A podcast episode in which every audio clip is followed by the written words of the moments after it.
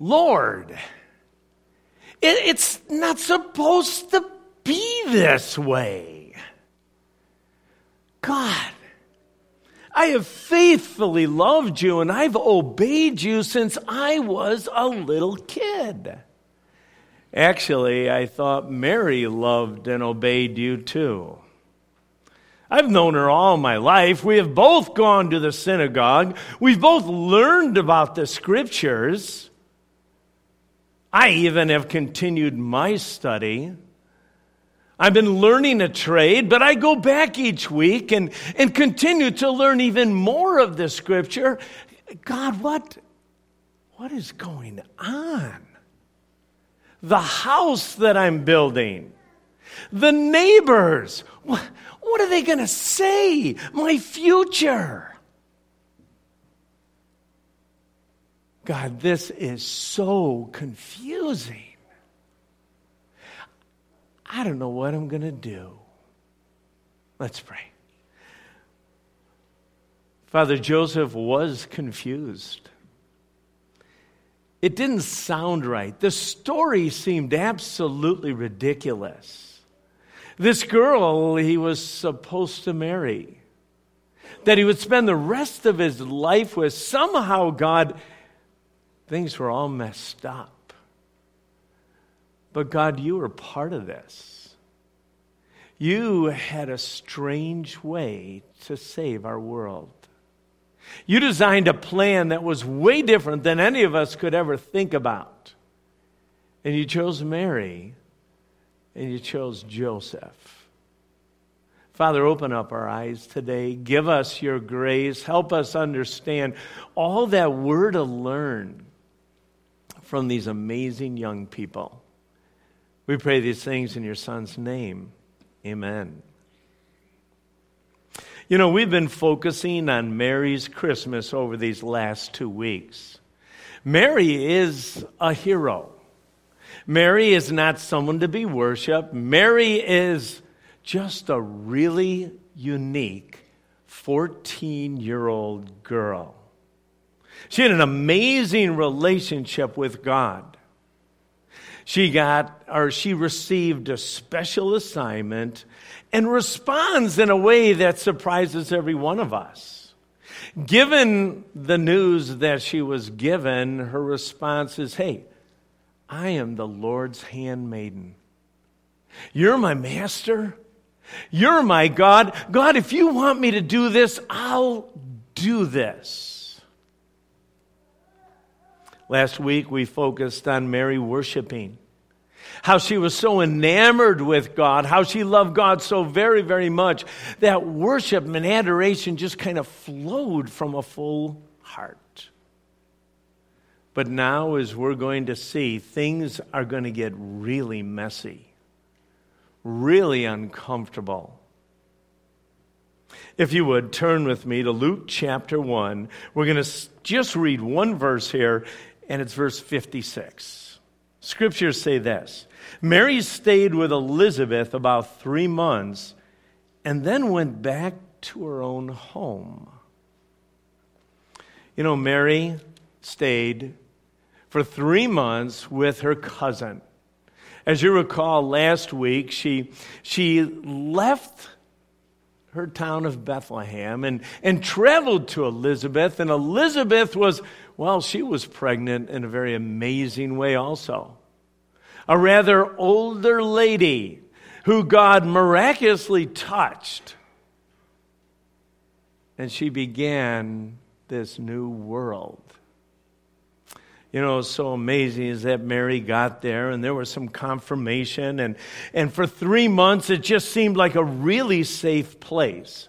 I'm sure because Mary was, uh, excuse me, Elizabeth was a little bit older, that Mary helped through the chores. But, but there was this camaraderie, there was this fellowship, there was this kindred spirit. And then the scriptures say, and then went back to her own home. Home is supposed to be safe. I know not every home is safe, but, but home is supposed to be a place that you look forward to. Home is a place that, oh, you, yes, I want to go back there. But Mary started thinking life was going to be hard.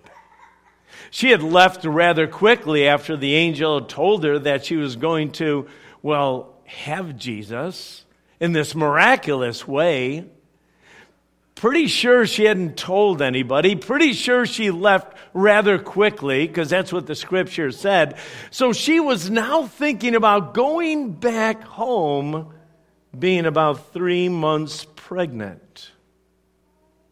The scriptures doesn't tell us how long ago the kiddushin or the betrothal had started. Many of you recall again that back when you were 12 or 13 as a young lady, your parents usually arranged your marriage. And they would arrange it with uh, a man who was probably two years or three years or probably four years older. That moment. We know that that has happened, and we know that Mary was betrothed and that she had left. By this time, Joseph had been working on his home, working on their home. Maybe it was even close to done or even finished, but he was pretty excited because in about nine more months that they would have their wedding celebration. The whole town would get together. And as you recall, Bethlehem wasn't that big, probably only about 25 families, but it was quite a big deal when a wedding was celebrated. And so Joseph was excited. He knew that Mary was gone for a little bit. He couldn't wait to see her again, although during this one year time frame, there actually wasn't a whole lot of interaction. Even though they were considered married, they weren't really married until this celebration. But Mary started thinking she would have to tell Joseph. This is the craziest story. She'd have to tell her parents. Who would believe her? I almost think Mary at this time started questioning God. God, how, how can I actually do this? This is way beyond me. You're asking me to go back and, and tell them. You know, Mary had listened to her father, but it seemed so complicated now. Initially, she was gung ho. Initially, she said, I, I am your servant. I'm going to do whatever you want, God. But reality was, in just a few days, she was going back home. Let's read what happens. We're going to go back to Matthew chapter 1 and start reading at verse 18. This is how Jesus the Messiah was born. His mother Mary was engaged or betrothed to be married to Joseph. But before the marriage took place, while she was still a virgin, she became pregnant through the power of the Holy Spirit. Joseph, her fiance, was a good man and did not want to disgrace her publicly, so he decided to break the engagement quietly. As he considered this, an angel of the Lord appeared to him in a dream. Joseph, son of David, the angel said, Do not be afraid to take Mary as your wife, for the child within her was conceived by the Holy Spirit, and she will have a son, and you are to name him Jesus, for he will save his people from their sins. And all this occurred to fulfill the Lord's message through the prophet. Look, the virgin will conceive a child. She will give birth to a son, and they will call him Emmanuel, which means God is with us. You know, a few things pop out to me here. First thing is, God's plans are really odd. They're not always odd, but, but this one was extremely odd. The story continues, and they're just trying to understand how this all works. God asked two ordinary, obedient people to join him in his plans. In fact, this kind of excites me because if you really look at your life and if you look at your history and if you look at well, how God has put you on your journey, my guess is you're pretty normal too. And God chose some rather ordinary people to do some extraordinary things. He chose Joseph. And we've been focusing over the last few weeks about how young Mary was. Could, could have been as young as 12. I'm landing on 14. And if we understand this, Joseph was probably 16, 17, or 18 years old. He was chosen to be the earthly dad or the stepdad to Jesus. You know, Mary was remarkable, but so is Joseph. The scriptures tell us that he was a righteous man. Now, some of us may read that and think, well, he was perfect or sinless. And no, the, the word righteous here is an Old Testament, or is, is the, the word that we would use for an Old Testament saint, an Old Testament believer, someone who, in the eyes of God, is righteous. Righteous means he was obedient yet gracious, gracious. You see, after he heard the news, he could have done a few things. And again, I'm not sure how Mary approached him. I'm not sure, again, if she rode a cart back, if she walked back, if she was on some kind of an animal. But pretty close to getting back into Bethlehem, I'm pretty sure she made a beeline over to Joseph. And she started telling this story. Well, after Joseph heard the news, we know he didn't believe her. We know that. And you probably wouldn't have either. I mean, this has never happened before. There, there uh, might be some crazy things on how kids are born, but this one was fresh. This one was new. And honestly, she shared her heart. And I'm sure she, Joseph, I'm telling you, an angel came. I am telling you, I have been faithful. Joseph, I, you got to understand. Do you believe me? No. I, I don't believe you. You know, I mean, was it a soldier? Was it? Come on, something had to happen. I'm telling you, God did this. Well, the scriptures tell us he didn't believe Mary, but he was a good man. He was a godly man. He was a man, again, that wanted to, well, not disgrace her. Literally, at this time, if a man like Joseph found out that his bride was unfaithful, two things could happen. One thing, he could bring her in front of the authorities and she could be stoned or killed on the spot. He didn't want to do that. But literally, the word um, that Joseph said is that I am going to divorce her. Very hard to understand. Engagements, you hear of engagements being broken all the time. This was a whole lot more committed than an engagement. And Joseph, because he was a righteous man, wanted to divorce her quietly. I'm not exactly even sure how that happens. If there's only 25 families in a, in a town, uh, divorcing quietly is just not a possibility. All right. But Joseph wanted to do that. Then, and this is where it gets so good, Joseph hears from God. God's word changes everything. Again, puts Joe in a very uncomfortable situation. But God literally talks to him through a dream. And he says this stop being afraid. In most of your texts, it almost sounds like, well, you know what? I can understand you might be afraid. But literally, the text is jumping out and saying, hey, you are scared stiff right now, Joseph. I get it. Because this is crazy. But I want you to stop. Stop right now. I'm in control. I'm taking care of this scenario. Stop being afraid. You know, God's word brings us comfort. There's a lot of things in our world to be afraid of. There's a lot of things that just happen to us that cause fear, but even thinking about the future.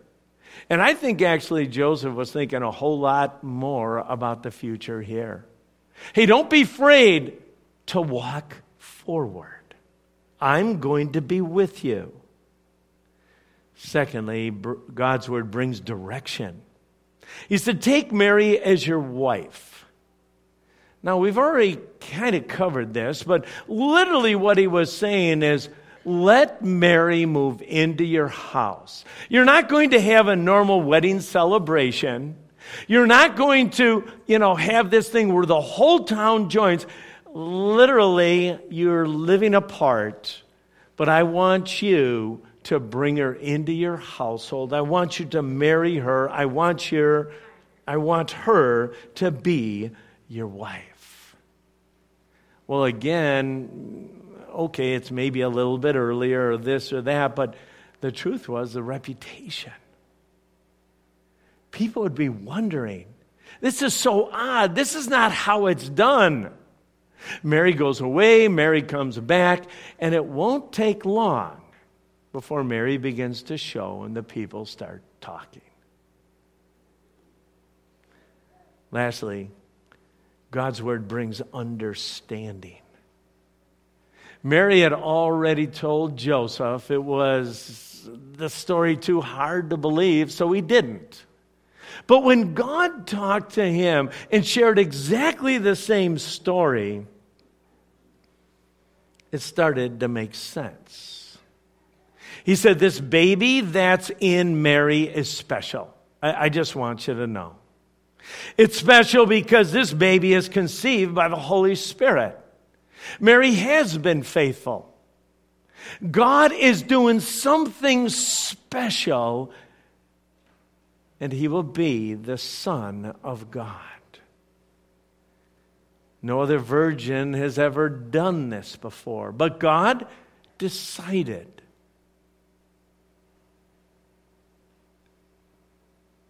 To give us a Savior in the most unusual way. He said, This baby will also save his people from their sins. This baby will be our Savior. You know, the truth is, is that every one of us, well, are born sinners. We're also sinners by choice. And God knew that sin separates each one of us from God.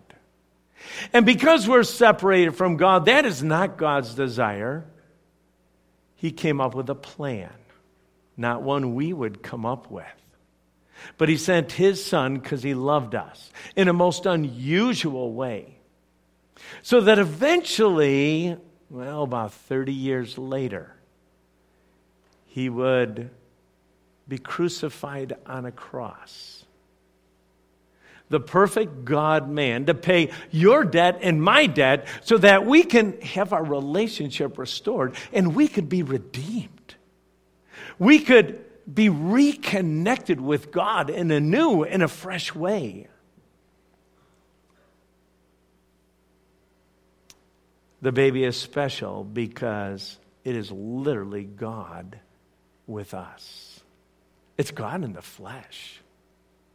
God not only sent a sacrifice and not only someone to pay our debt, but God sent someone to show us what God looks like, to see how God responds, to see how God forgives people and loves people and cares for people, because it's really hard to understand who God is. But in God's design, He's given us gospels. He's given us His scriptures. And we can see how God responds and how each one of us are getting chipped away so that we look more and more and more like our Savior. This baby is also a fulfillment of prophecy. You heard the kids quote Isaiah chapter 7 and 8 And over and over and over again, you're going to hear on Christmas cards, or see on Christmas cards, and hear in Christmas carols. But this is a fulfillment of prophecy. Now, the truth is, there's been some debate over the years in Isaiah chapter 7. Is it really just about King Ahaz? And, and there was some things that Israel was going through, and God was promising some comfort. Well, that's part of it. But God also predicted this very special Savior that would be born probably 700 years later. And that was Jesus. You see, what's so amazing about Joseph is that he's obedient and submissive to the king in every detail. Look back in Matthew chapter 1, starting in verse 24. When Joseph woke up, he did as the angel of the Lord commanded. Now, again, I don't know if you guys mark your Bibles. I, don't know if that's just something, you know, that's uh, um, something you've never even thought of. But I encourage you that this is a love letter and this is a textbook. As God talks to you, as certain words jump out to you, I would start marking it. I'd start putting uh, some notes in your scripture so that as, as you read this, you remember some of these things. But for me, when Joseph woke up, he did as the Lord commanded, is in yellow. Because what's so amazing is that he understood completely what it meant now to obey God. And he obeyed God in spite of the cost. But I also read this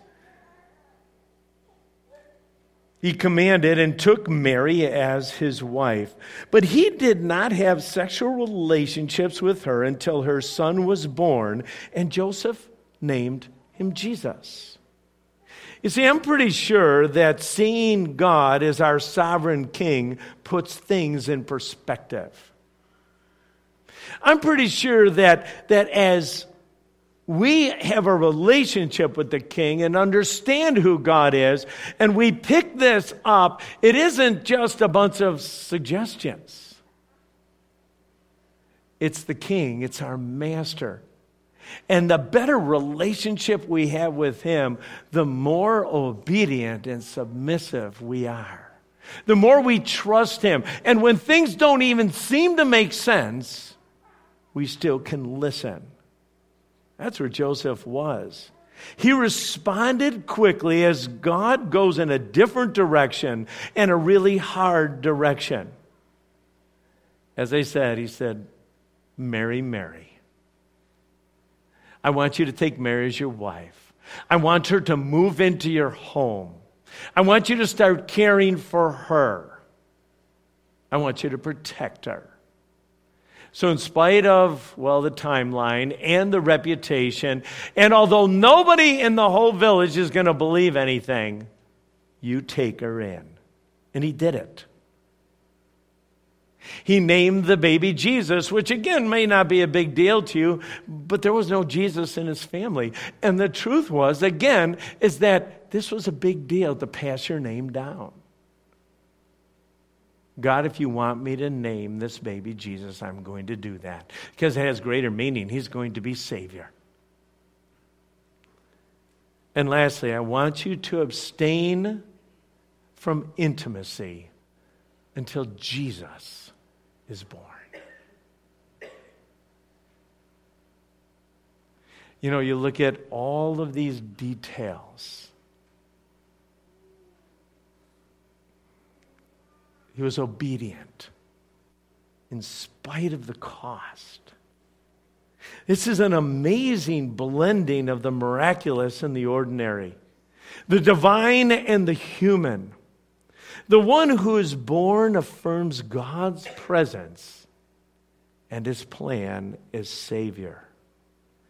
This was God's plan to save the world, an awfully odd plan was a righteous man with a real dilemma. No doubt it was well worth the cost of listening to his heavenly Father. It's hard for us during this Christmas season not to look at Mary, a 14 year old, or Joseph, 16, 17, 18 year old, who've been given an amazing assignment.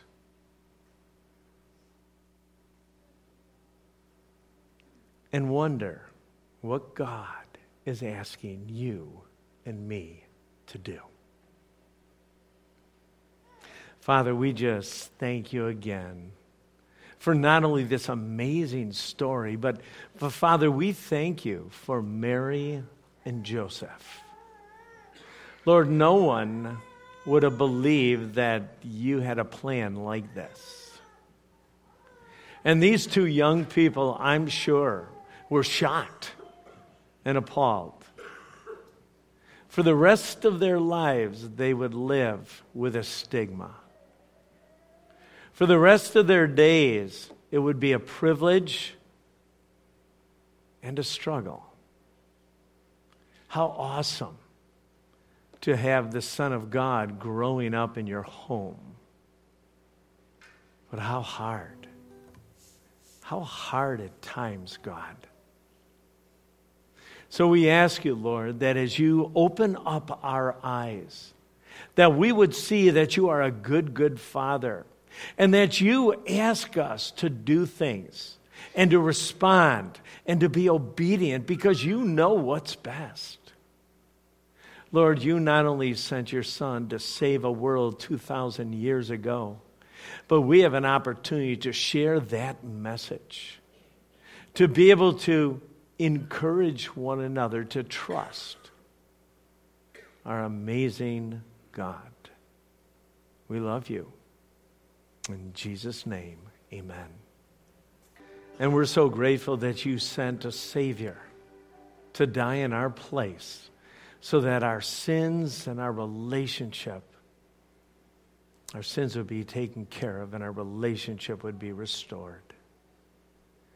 We ask you, God, that you'd continue to give us courage to trust you in spite of some of the hard things that you ask us to do. Lord, I pray even this morning that if there is someone sitting right in one of our chairs that, that doesn't know you, that maybe heard for the very first time, in spite of all the, the Christmas stories that have gone on, that Jesus is our Savior and we can restore a relationship with the Almighty and begin that adventure. We pray even now, God, that you would encourage them to take that step of faith. We thank you, Father, again for being so generous to us. And we just pray, Father, as we receive our offering today, that we would give because of our love for you. We pray, Father, you would use this offering to do your kingdom work. We pray, God, that you would make a difference in all these neighborhoods and areas and even unto all the parts of the world. We are grateful for your love and pray, Father, that you receive this offering from our hearts. In Jesus' name, amen. So glad that you came and worshiped with us today. We do trust that as you enter this holiday season that we call Christmas, a time of great celebration when the King chose to come and change our lives and change our perspective. We trust that you are ignited and encouraged. Uh, after looking at the young Mary and Joseph and saw how courageous they were to trust God with the most unique plan. As you leave today, we trust there's some new faces around. I hope you greet them and, and welcome them and want to encourage you if you're in the area Next week we finish our series, our, our series of Mary's Christmas. And it will be a little um, less formal. We're going to have a family time together here on Christmas Day. Thanks so much for coming. Have a great week, and may God continually be the focus of our worship.